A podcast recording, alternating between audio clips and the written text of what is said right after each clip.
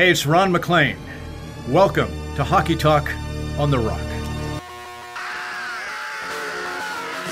With Laura and Keith. It's interesting. So let's back up a second. He played absolutely out of his mind. It now. made no sense to me. And now, here are your hosts. Here we go. We are back doing Hockey Talk on the Rock, episode number 62. Uh, it is Sunday, January the 16th. We just watched the Canucks get their first win of this road trip against the Capitals.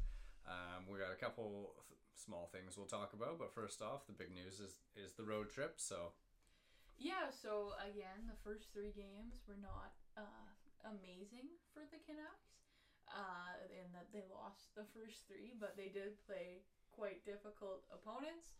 Um, I personally thought that those first two games, the Florida and Tampa games, the Canucks actually played quite well, but it was clear that they were playing a better team, and when that better team needed to score goals, they could, and so it wasn't, you know, necessarily a poor effort by the Canucks, but it wasn't great, and they they lost probably like they should have. And then that Carolina game to me was the most kind of disappointing in that I thought the Canucks didn't really put in that great of an effort. Probably the first game under Bruce Boudreau, where I thought, you know, they don't look great.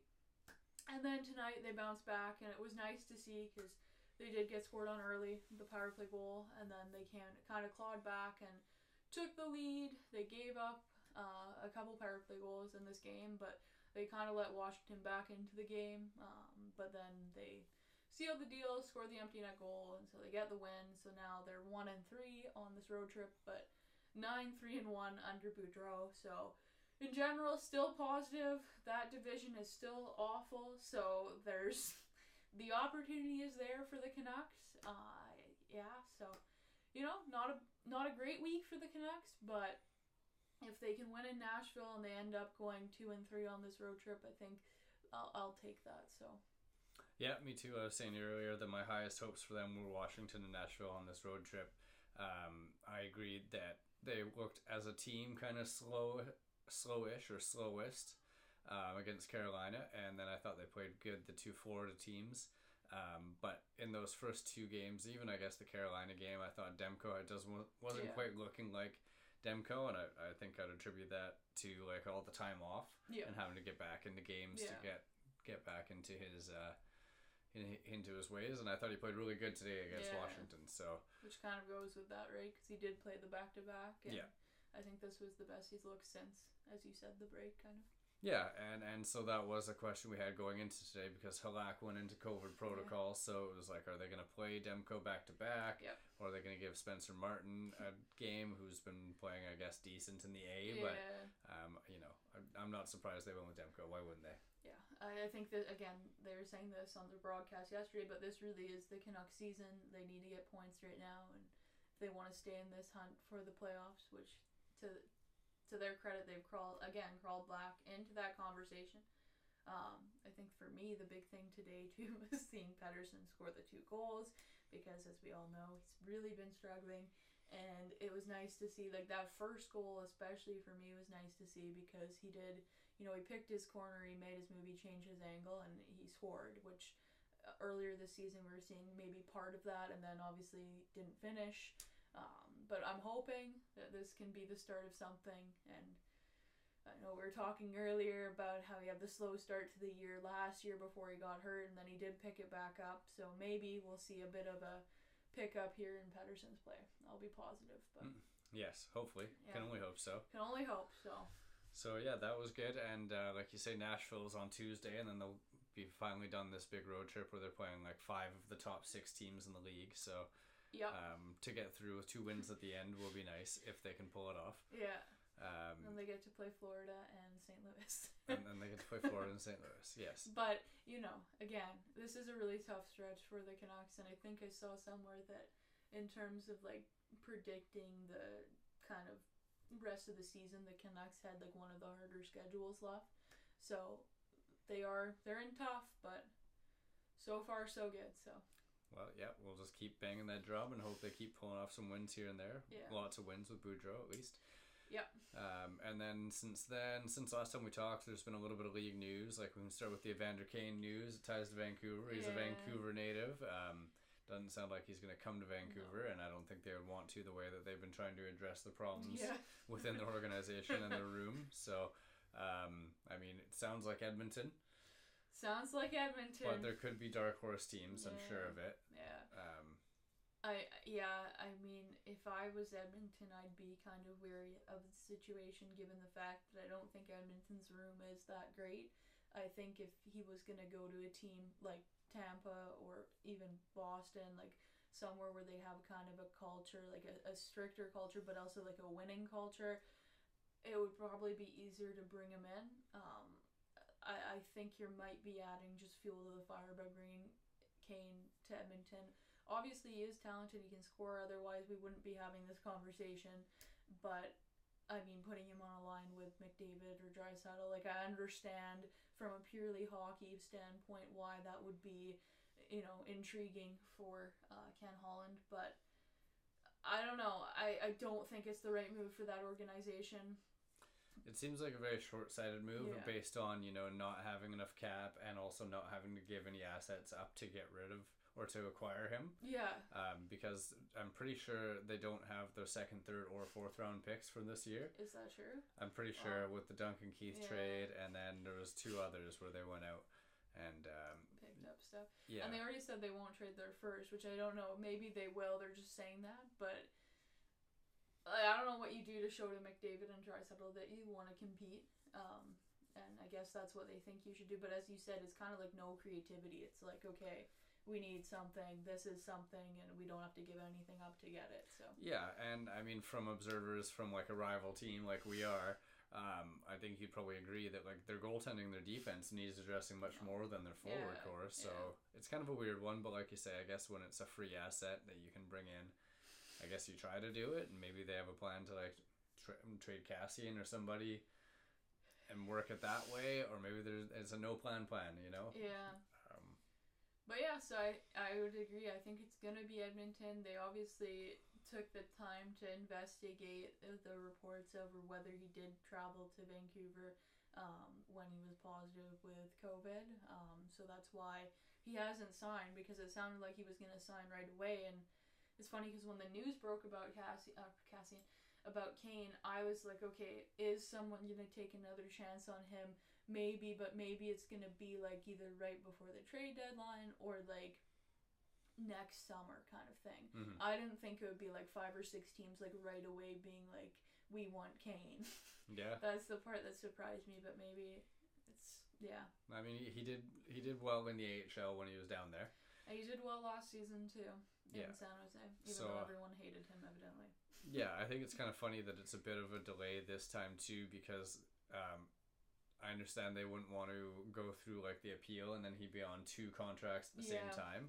But it's not the first time. You might remember Jake Dotchin got yeah uh, terminated from Tampa from being out of shape, Yeah. and then they appealed it, and he signed with Anaheim right away, and he won the appeal, so he kind of had both those contracts. right yeah But uh, I guess they just want to avoid doing that again. that makes sense and i mean like kane was also making like seven plus Yeah. a year, so it's a little bit more money too, right? Yeah. Yeah. Um, But yeah, interesting case. Probably the most fascinating and like not a good way Yeah. story that's happened in the NHL for a while here. But Yeah. It is one of the biggest talking points, though. yeah, I think. yeah, Um, and then beyond that, we had. Uh, I mean, I'll bring up my Philly news, and yeah, like I've been speculating, like Philly's doing terrible. yeah, So Giroux's in the last year of his deal. They moved on from Voracek in the offseason, and uh, you know there was a call to move on from the Giroux Voracek era of Yeah. things. Um, I feel like wherever they do trade him to, which I think would be smart to trade him and give him a run. Yeah. Um, he'll go back in the offseason. sure. Um, I, I like I said to you earlier, my pick is Minnesota. I haven't read or heard anything about that, Yeah, but I would love to see it to shore up their center depth, and I think they're an exciting enough team that that could be the type of addition that would make them, you know, a legit contender Yeah. for the Stanley Cup. yeah. Um, do you have any teams that you come to mind that you're like, well, if they could add one more centerman, this might put them over the top? Yeah, I'm trying to think. I mean, the thing, the interesting thing in the NHL right now in general is that in the West, I feel like everything is really wide open. There's like two or three really good teams. Whereas in the East, I, I think the playoff picture is almost solidified, right? Like, yeah, those are the teams that are going to make it and unless someone really collapses it's pretty well set. So I would guess West too, based off of again, like partially because of where Philly plays. They're probably not going to want to give them to a rival or you know someone that they're going to have to see a few times a year. But who would I see needing another center? I mean, I could see Anaheim dark horsing it, just because they got Sure. assets and they're doing better than than expected. expected. They haven't been playing great of late though, so I feel I was gonna say maybe LA, depending on where they're at. I know they have a ton of forwards, but bring Mhm. in a kind of veteran guy to play with Kopitar and those guys. But I don't know. Um, uh, yeah, I'll st- I'll say I'll agree with you and say Minnesota, Nashville. But Nashville has quite a few centers that are kind of in that same Yeah. range. Um, I, I always go to Dallas because they just need scoring, but Yeah. again, they're kind of right in that bubble as well. So I think we need to wait a bit and see kind of who in the West is gonna kind of solidify themselves as a playoff team. What about a Calgary maybe? Calgary, I could see.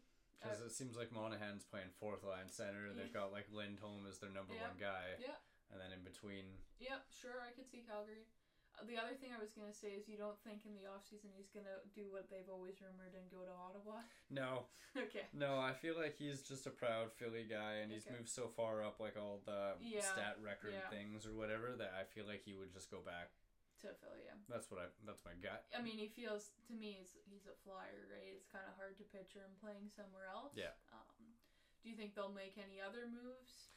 Uh, if they keep tumbling, I'm I'm betting they would trade Ristolainen Okay. and try to bring something back for what they gave up to get him. Yeah. And then I mean, off the top of my head, I don't know the contract situation, but Ristolainen, I believe, is on the last year of his deal, Yeah. so that would make a lot of sense. Other than that, yeah, I'm not hundred percent certain. Maybe Martin Jones Yeah. for a For- team who needs a little depth in the run.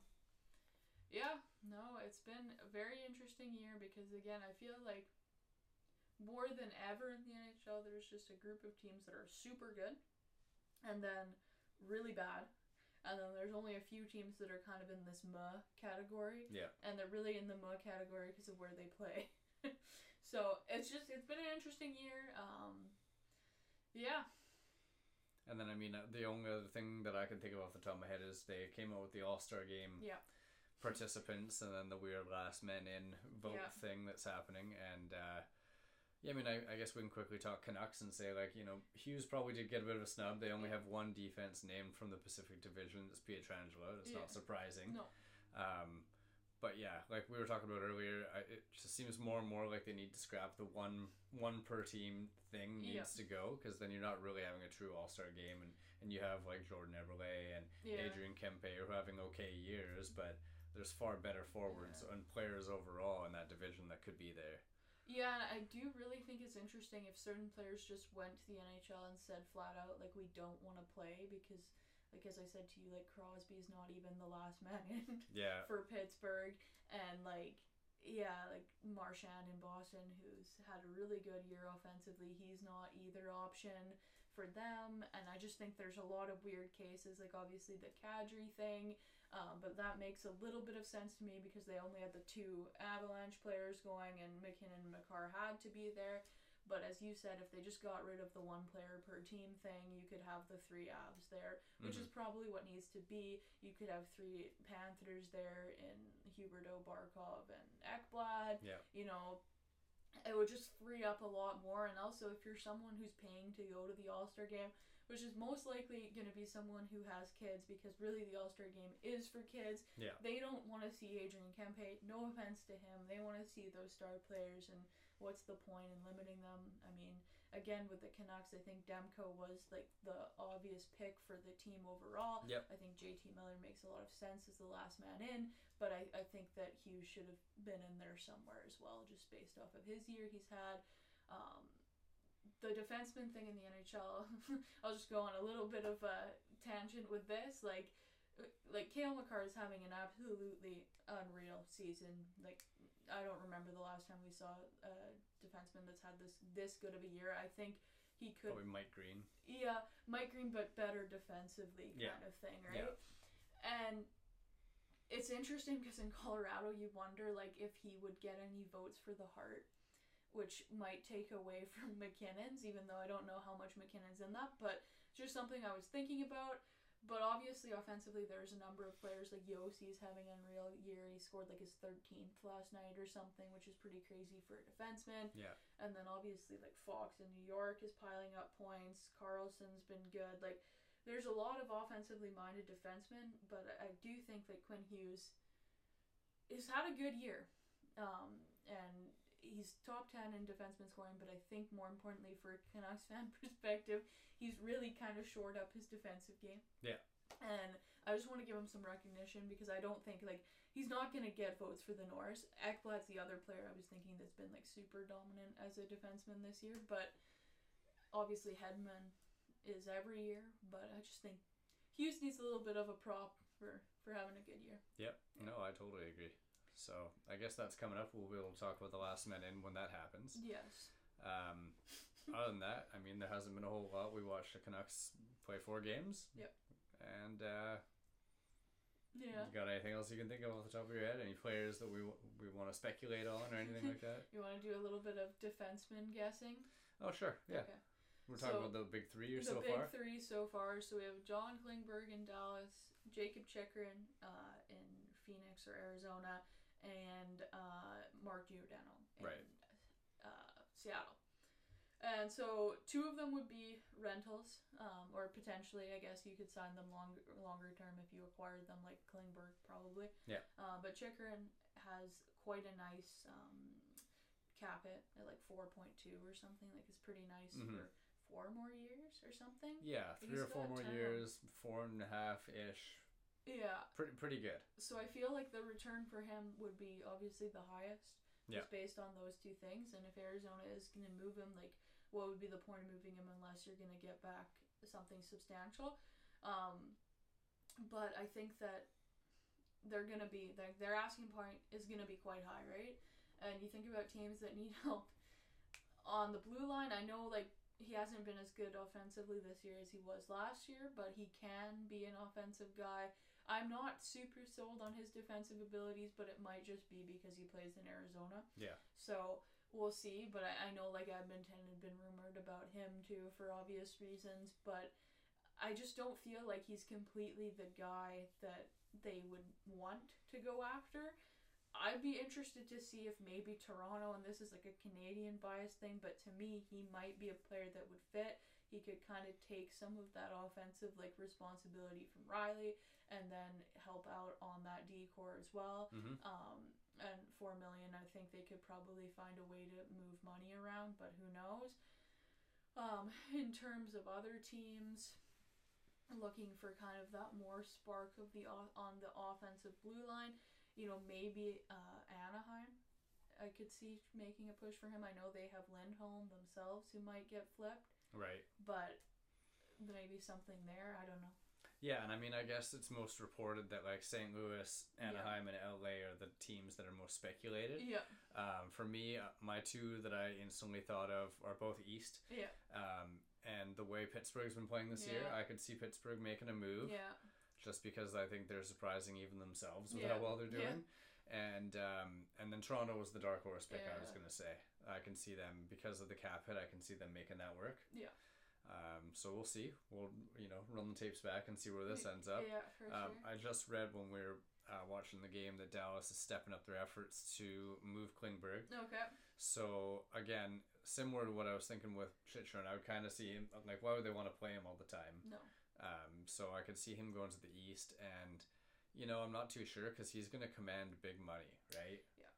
So that one I find is a lot tougher to try and predict. Um, a team that could do it just to try and stabilize their back end and has some offensive prospects. Yeah. I could see maybe Ottawa, Yeah. even though he's getting older, they still do need some good defense. They Yeah. they're really lacking, and it sounds like um, Brannstrom might not become the No. defense they thought he was gonna be. Yeah. Uh, and then after that, I don't know. Like I would throw Boston out there, but I don't think they have the money. No. I mean, it was funny because I actually thought of Pittsburgh with Klingberg for some reason. Right. Um, that was like my first guess. But I do think that I see him not signing with whoever he's traded to this year. I think maybe he goes on a team to a team like a contending team this year, and then he's going to sign with more of an up and coming team like an Ottawa or a, maybe even like a Detroit, Mhm. someone that has cap in the off season. Um, but I'll say Pittsburgh. I, I like the idea of Boston as well um, with Klingberg, but I'm not again not hundred percent sure on that one. Yeah, and like you bring up a good point that he, what's his cap hit like four point six or something. Like it's not yeah. bad, and it's just till the end of the year, so he could go to a team who's hard up, like even a Toronto, Yeah, and then pick and choose in the off season who he wants to sign with for like the six to eight years he's gonna get. yeah, And and you bring up a good point. Detroit, I could see being willing to back up the truck to add him yeah, um, to a you know surprisingly Yeah. improved defense Yeah. core with Hronek and Seider and Yeah. Leddy and all yeah. that. It's not a bad one. And then Giordano. Gio. So I'm going Team Chaos on this one, Okay. and I don't know how they do it, but I just want to see him play for Edmonton. Okay. Yeah. Uh, sure. I mean, I was gonna say Calgary, Yeah, but that's mainly because I've, I've read that quite a bit. Um, but yeah, I mean, Giordano's a wild card because he's getting up there. So I don't know. I think he's gonna be quite cheap compared to the other two that we've talked about in terms of getting them at the deadline. Yeah. Um, I mean, I could also see like a Boston, to be honest, going after someone like Giordano. yeah, and I um, mean, you never know. One of the one of the Florida teams could Yeah. step up and Yeah. bring him in. I was actually gonna bring up Tampa with one of the other defensemen because I do feel like they're gonna do something sneaky like they always Like do. they always do. So we'll see. Maybe a Tampa, maybe Florida. Yeah. Um, I think in terms of teams the Canucks have just played, I feel like Carolina's pretty set on their defense. But hmm yeah, it's gonna be interesting with the defensemen because they seem to be the big names out there for the trade deadline. I mean, Tomas Hertl, whatever happens with him in San Jose would be kind of the the offensive um, frontline person. But I think because they're getting out of that Kane contract, if they do, then maybe they'll circle back to Hertl and see if they Yeah. can give him some money. But hmm we'll see. We will see. Uh, time will tell. Yeah. And the next time we do this, the Canucks will have played Nashville and probably a couple other home games, maybe, depending on if they let people into the building and Yeah. don't postpone the games. So yeah. um, we'll have some more hockey to talk about next time and hopefully some more hockey news and more speculation we could throw out there. And uh, maybe we'll have some judgment on our predictions from today by then, even. That would be sweet. So, all right, here we go. It's been Laura and Keith doing Hockey Talk on the Rock. This is episode number 62.